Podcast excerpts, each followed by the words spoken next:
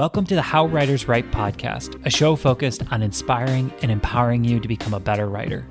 Come along as we deconstruct the tips, routines, and motivations of your favorite authors.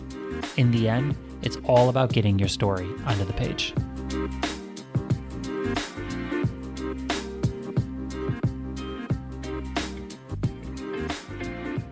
Welcome to episode 108, How J.A. Jance Writes. So, before we get started, just a very quick announcement. I and the podcast, we're going to be going on a little bit of a spring break. So, I have had a real wild run over the past 6 months or so from having some really unfortunate COVID news in my immediate family to moving to just absolute craziness across the board. And one thing I've realized is I'm a little burned out. I'm a little tired. And so I'm going to take a season here, maybe a month or so, and just kind of recover. I'm going to be posting some episodes and sharing some additional thoughts just on the writing life within that time frame, but we will not be releasing any interviews for a month-ish or so.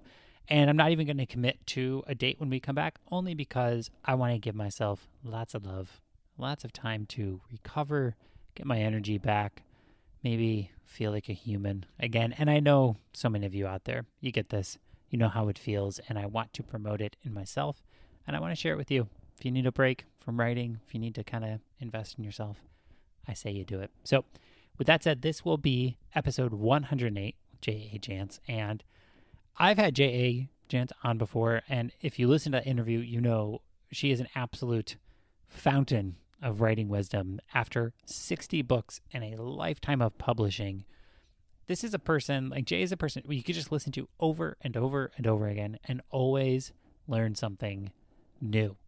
You know, I believe a big value I have is to look at the people who have gone before us, the people who have gone down the path you want to go down, and learn from them, learn from their wisdom, and listen to them. You couldn't pick a better person to listen to than J.A. Jance. And I want to say thank you so much to her time for this interview. It was an absolute pleasure. And now, my friends, episode 108 with J.A. Jance.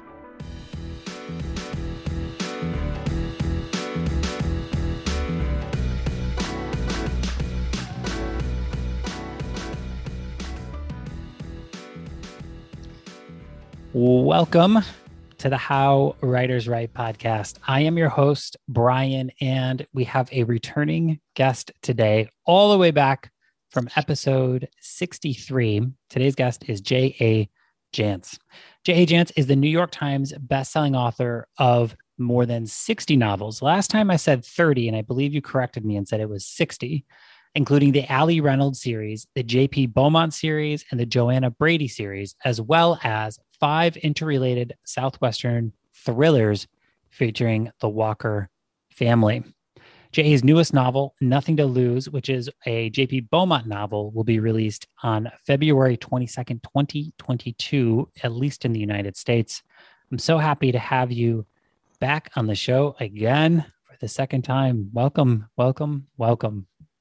I'm happy to be here. Thank you.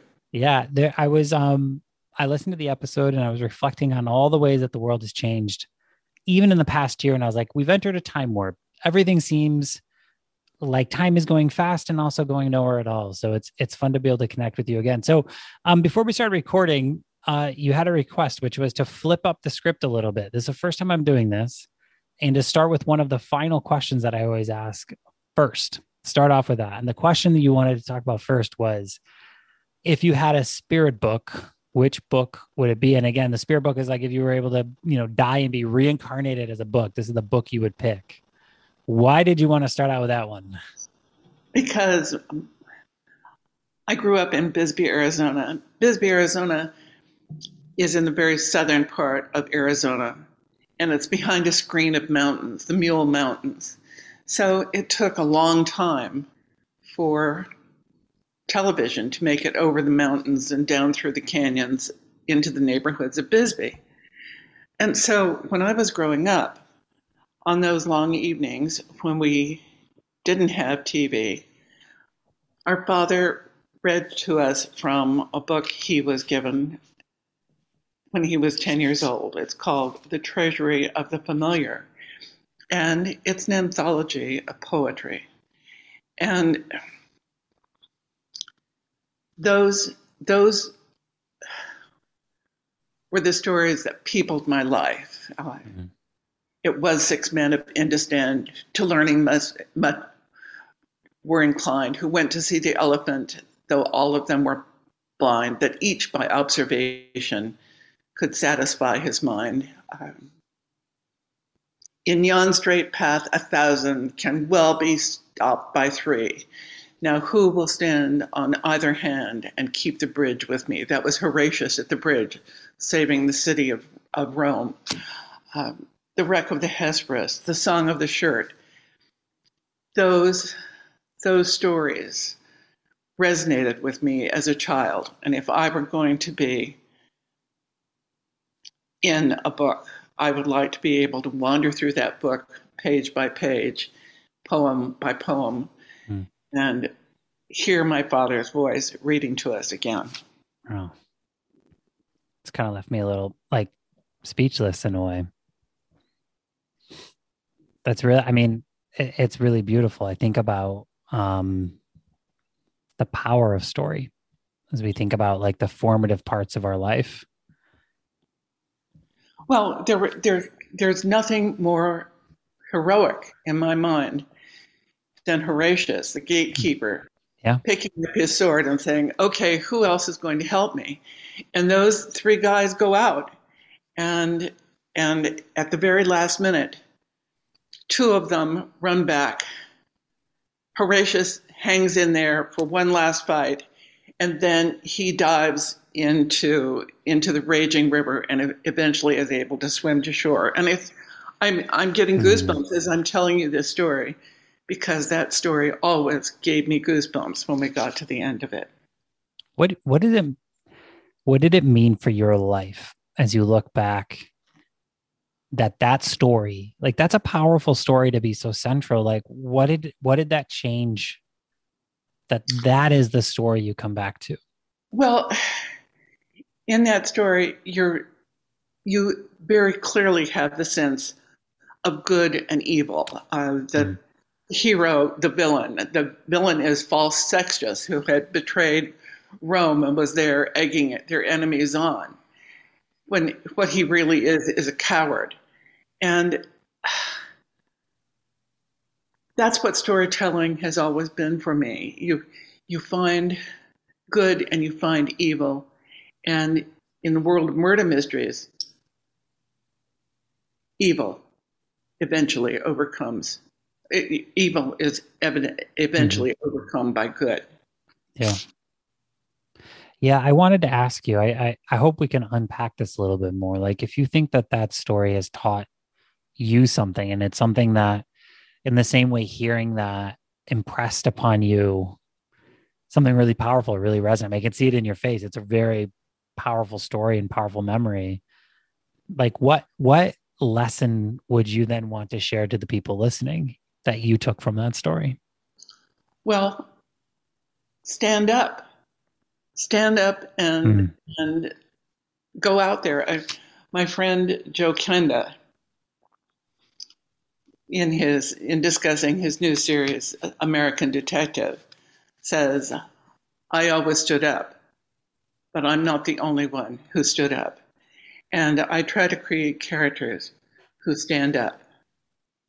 And like really tactically. I need to tell you, there are 7 kids in our family, and I'm the one who inherited that copy of The Treasure of the Familiar.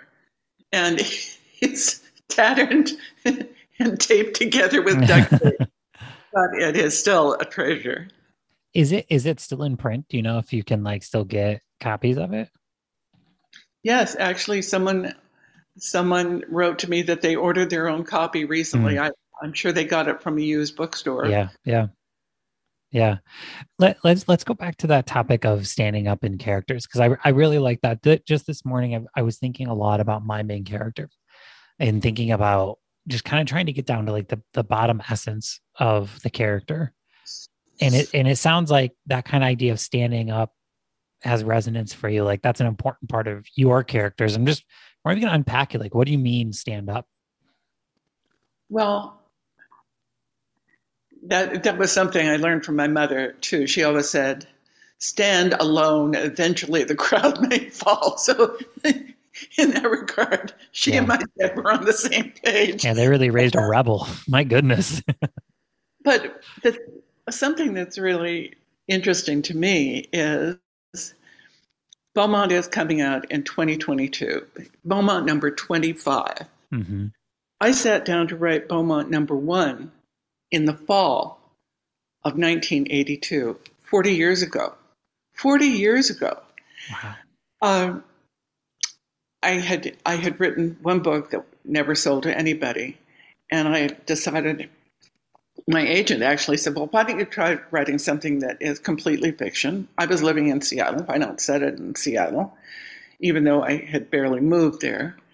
So in the fall of 82, I set out to write this book, and I decided I was going to use a Seattle homicide cop, and I gave him a name, and I gave him a place to live, and I gave him a job.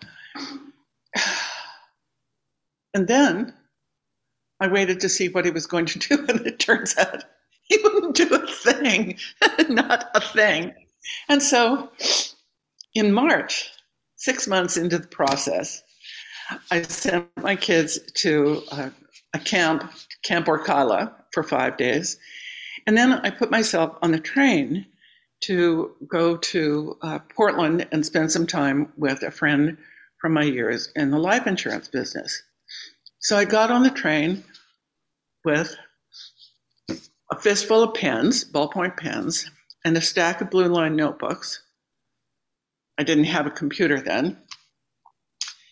And as the train pulled out of the King Street station, I thought, what would happen if I told this story through the detective's point of view? So I got out a pen, I got out a notebook. Mm-hmm. And I wrote the words, she might have been a cute kid once. That was hard to tell now. She was dead. Whoa. As soon as I wrote those words, those two short sentences, there I was on the backside of Seattle's Magnolia Bluff. I was walking a crime scene in J.P. Beaumont's shoes. I was seeing it through his eyes. I was hearing what he heard. I heard not only what other people said to him and what he said to them, but I also was hearing what he said to himself. And over the next 5 days, I wrote 30,000 words by hand. I had blisters in my writing fingers. Oh my gosh. That's crazy. The story was constructed in my head, but until I found the right point of view, I couldn't tell that story. The thing that's interesting is Beau and I, 40 years later, are still character and author, and we're still walking places together. And when I sat down to write Nothing to Lose, Beaumont number 25, within a matter of paragraphs, I was back in Beaumont's world. I was back hearing what he was thinking. And it turns out he starts Nothing to Lose by having to deal with a complex plumbing problem that is all his fault.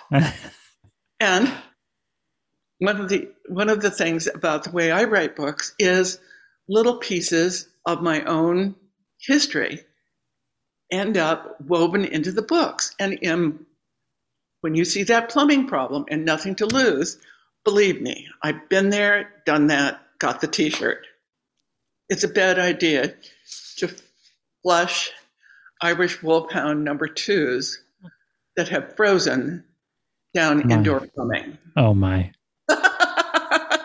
That's one of those specific details too that just like opens up a narrative, because you're like, wait, to do what? Like it's so specific and so quirky that you're like, oh my gosh, where in the world did this come from?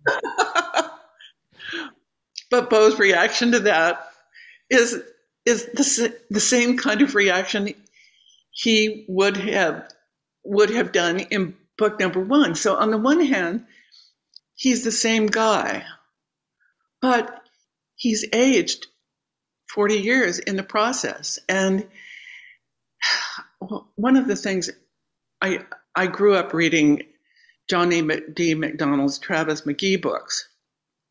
And those were, Travis McGee never changed. He always lived in the same place. He always, some sweet young thing would come wandering down the street and she'd lead him down the primrose path.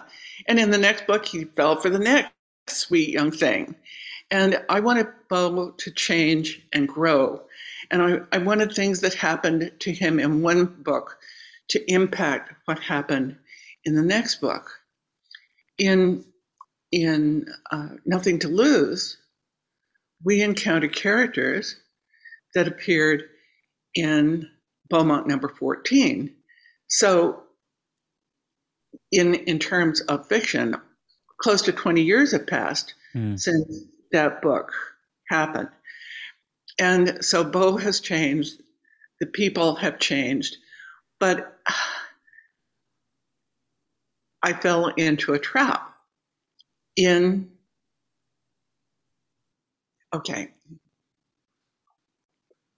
me go back. Okay. I was once asked to take part in a writer's conference. And as part of the writer's conference, I was required to read 25 pages of manuscripts from various participants and then spend half an hour in the barrel speaking with the people who wrote it. And one of the manuscripts I received was a time-traveling, genre-jumping murder mystery. That's a mouthful. Well, it occurred to me that if people were smart enough to do time traveling, they probably wouldn't be doing it carrying around 3-inch paper files. That was egregious error number one. All of the characters had very ethnic sounding names, but there was nothing in what they did that lent itself to their ethnicity. Mm-hmm. So then there was one character who didn't have any name. It was female officer number 2. So I asked the author, I said, Why is this character female officer number 2? And he said, well, when I did my search and replace, I must have missed her. And I said, wait a minute, that's how you name characters, using search and replace? You're an author. If you're going to introduce a character, you need to know everything about them, where they were born, how they were raised, did they grow up in a one-parent or a two-parent family, all of these background things that you need to know. And so after giving him the benefit of my supposed experience, he looked at me and he said, well, is it still publishable? Well, no, it wasn't publishable.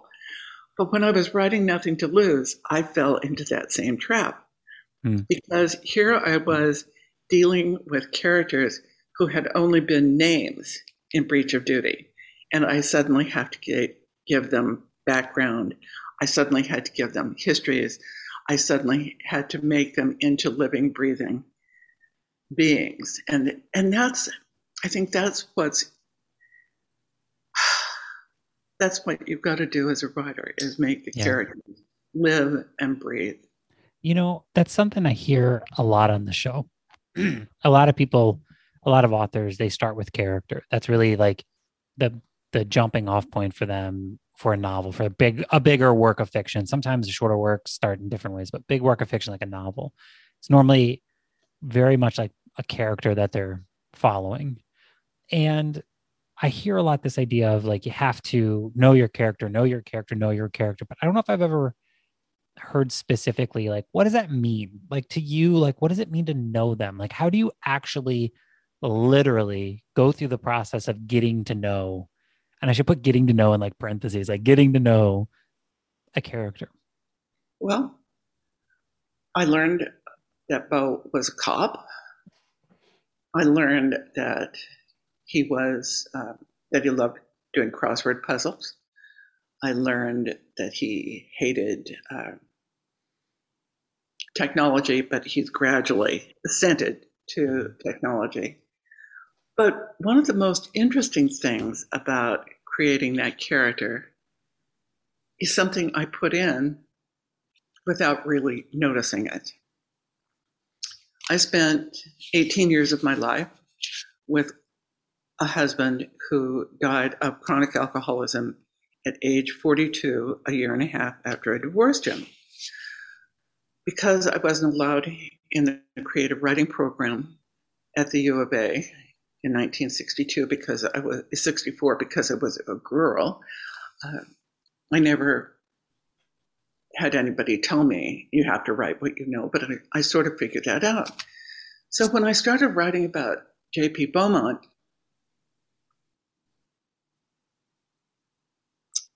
he was a cop. He couldn't work all the time. So he needed to be able, he needed to have something else to occupy his non-working hours. Well, it so happened that I knew a lot about drinking. So I had him do the same kind of drinking that I had lived with all those years. And it, as far as the conscious writer part of me was, that was just stage business. It was sort of like in British period pieces where they serve tea, you know, something for people to do with their hands while they're talking. 4 books down the line, I was at a signing in Portland, it turns out, and a lady came up to the table and she said, you know, Beau drinks every day. He has a drink of choice. It's starting to interfere with his work. Does J.P. Beaumont have a problem? I said, you know, these are books. But in the course of that set of signings, 6 other people asked me that same question. And all of a sudden, it dawned on me. He really did have a problem, and my readers figured it out before I did.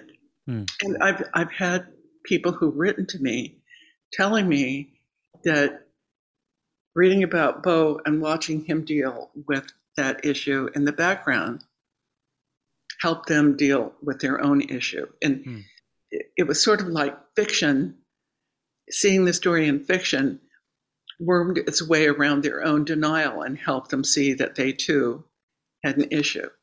But that part of Beau's character, which is an important part of his character,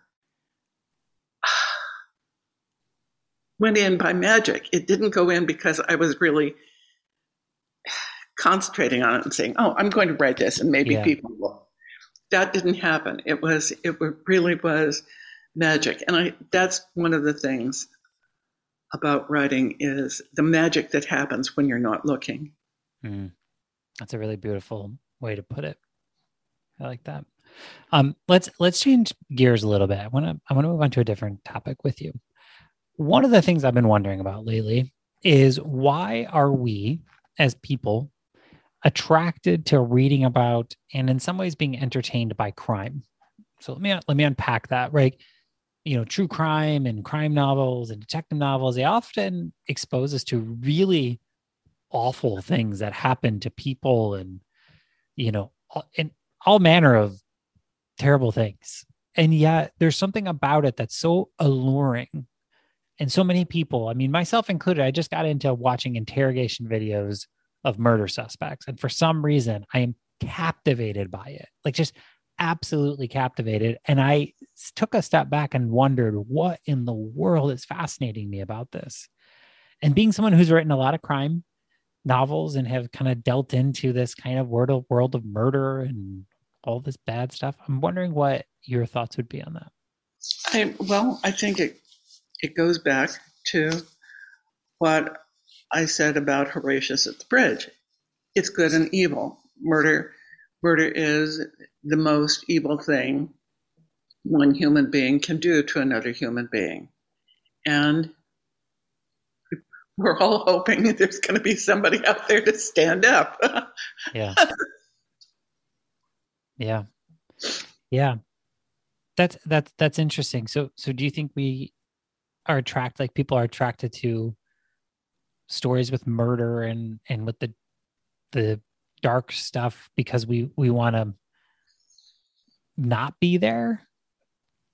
Is there a fascination that goes beyond that? I don't know.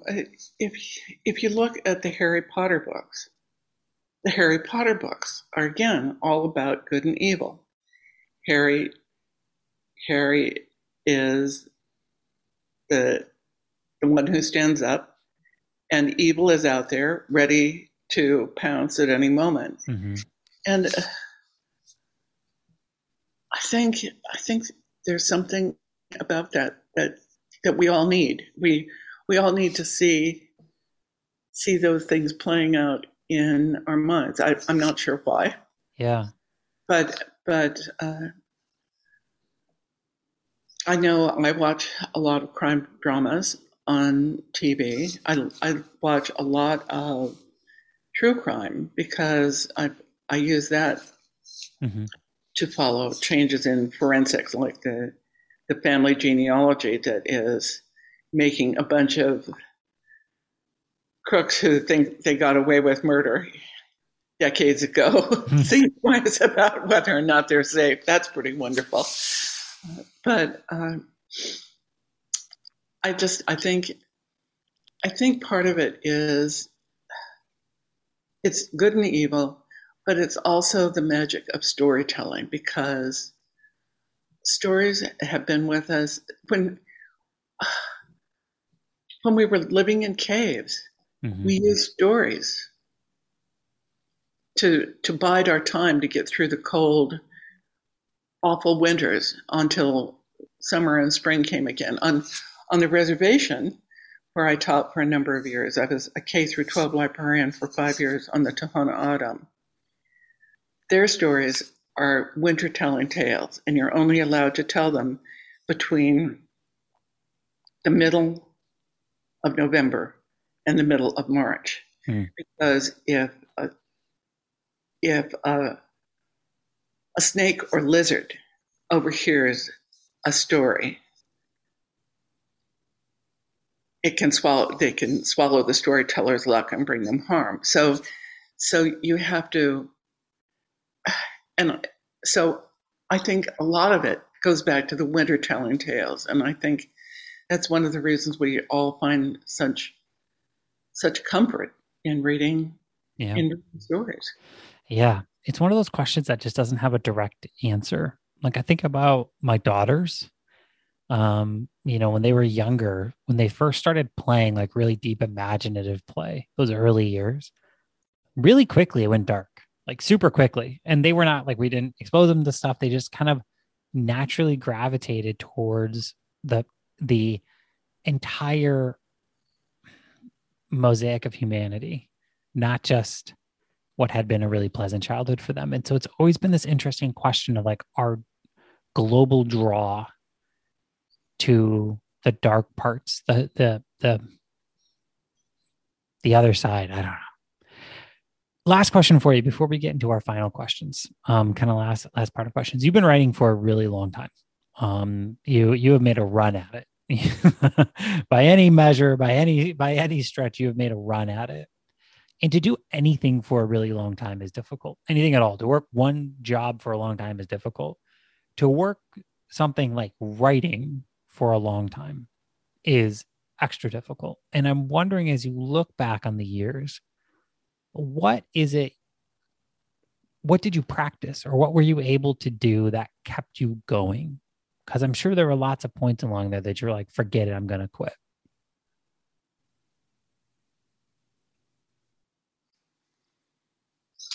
I can't think of a time when I said, forget it, I want to quit. Never once. No. Hmm. What about in hard times? Like certainly there were challenging times throughout the years. I'm having a challenging time right now. I'm writing a book that has the ending is eluding me. And you'd think that after all these years and all these books, writing would be easy, but writing is never easy. Writing is hard. I think it's interesting that in these 2 years where we've been robbed of the holidays, mm-hmm. I've written 3 books that all have the holidays happening in there. You can't take away Christmas. And I can have Christmas in fiction if I want to. Writing doesn't get easy. And I think people who think that I'm always offended by when people call me prolific, because prolific implies that you just pop books out right and left on us. No, it's no effort. It's all easy peasy. And so the word prolific just always pisses me off. Noted. I will not say that. Wow. Well, we've kind of hit the part of our show where I get to ask you my final, it should be 6, but now we're going to do final 5 questions. You robbed me of the first one. I'm sorry. You robbed me of one of them, which is okay. But you know what? I'm tickled. I've never had somebody ask to move up a question. So I'm going to take that as a good sign, a good thing. So I'm going to ask you these final 5 questions. And if you remember, I asked these questions because a huge part of the show is to reinforce the idea to all the listeners out there that the most important thing for you as the writer is to learn how you create. And every single person's different. There is no 2 writers who write the same. That's just not the way this game works. And I'm hoping that these answers make you laugh or give you some inspiration, but also reinforce that we've never had 2 writers say the same thing. Every single writer I've had and asked these questions to, I think this is the 110th interview I've done, is all different, every single one. So with that said, let's dive into the first question, which is, as a storyteller, what do you view is your role in this world? My role is to entertain. The highest praise I can receive.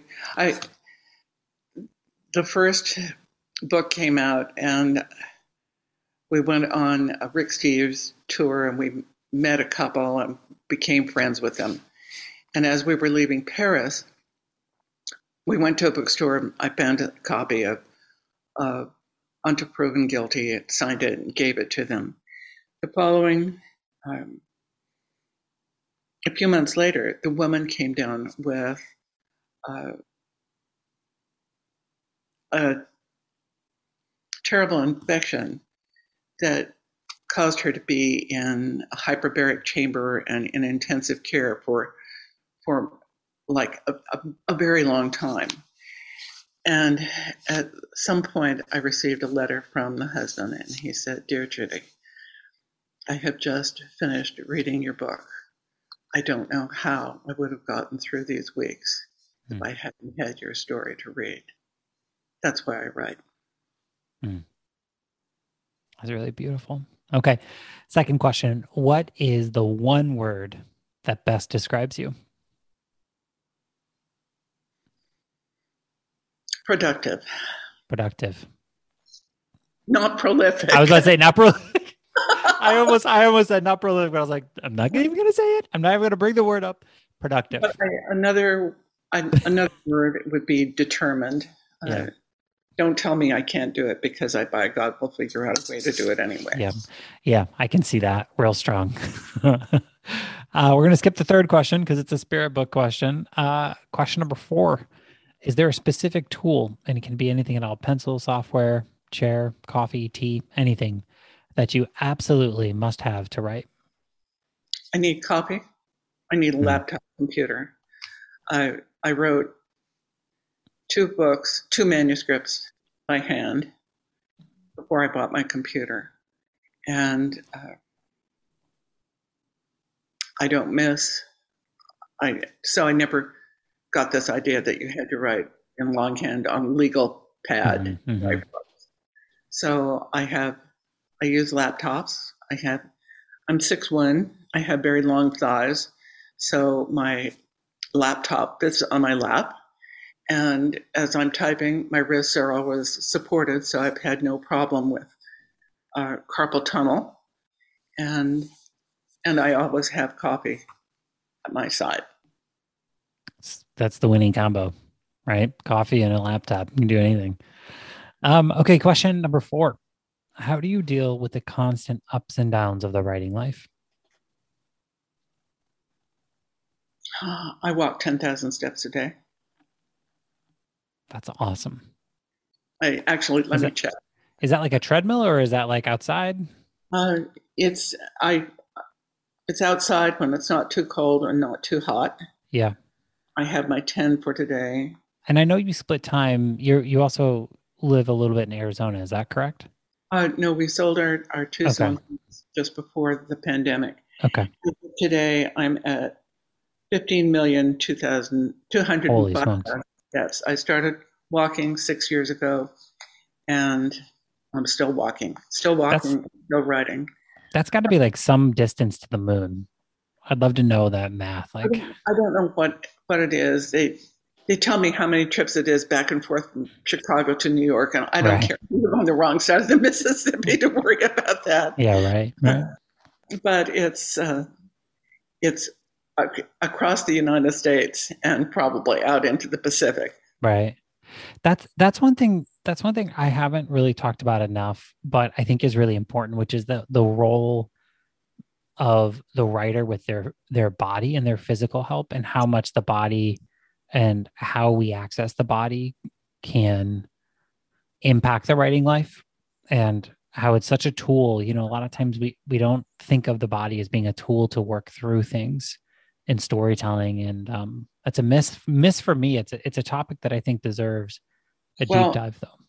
When I was out walking today, I write a weekly blog, and my blog posts every Friday. And it's sort of, in the 2 years of the pandemic, I've tried to have it be a note of good cheer. Last week it was about my mother wearing one of those Groucho Marx rubber masks to hang clothes on the clothesline, because she was getting, in Arizona, she was getting little cancer spots on her nose. Oh my. And that blog made people laugh. This week, it's about the book coming out. And so while I was out walking, I was thinking about the words I was going to use to put into this week's blog. Yeah. It's thinking time and walking time together. Yeah, I'm all for it. I'm all for it. Okay, last question for you. If you could give one piece of advice to new writers out there, what would it be?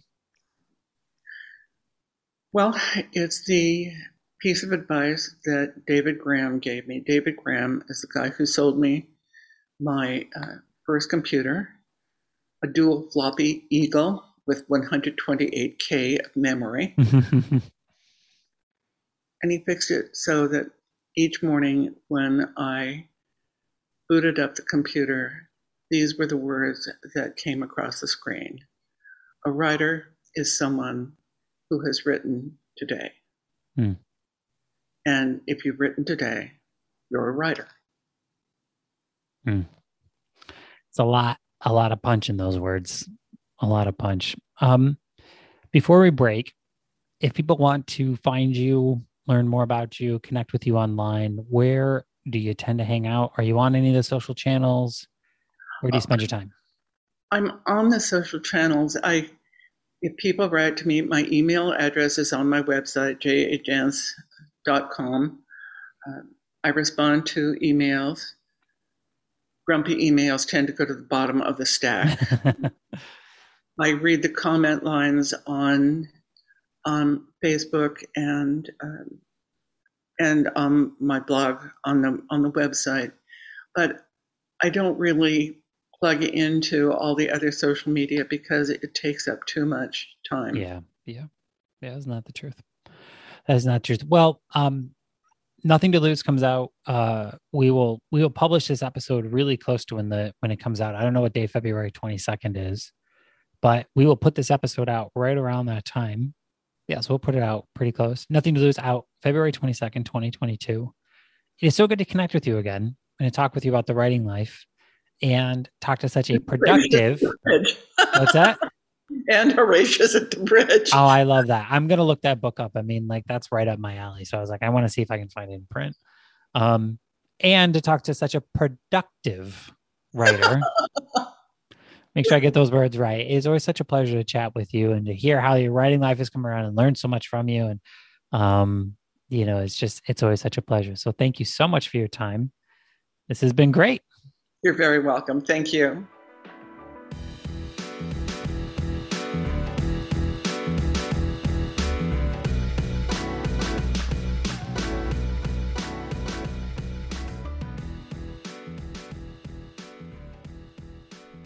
Thank you again to J.A. for her time. If you haven't yet, please check me out on Twitter, although I have not been tweeting much, or Instagram. I've not been posting much. Just chalk that up to that whole burnout thing across the board. I'd still love to hear from you, though.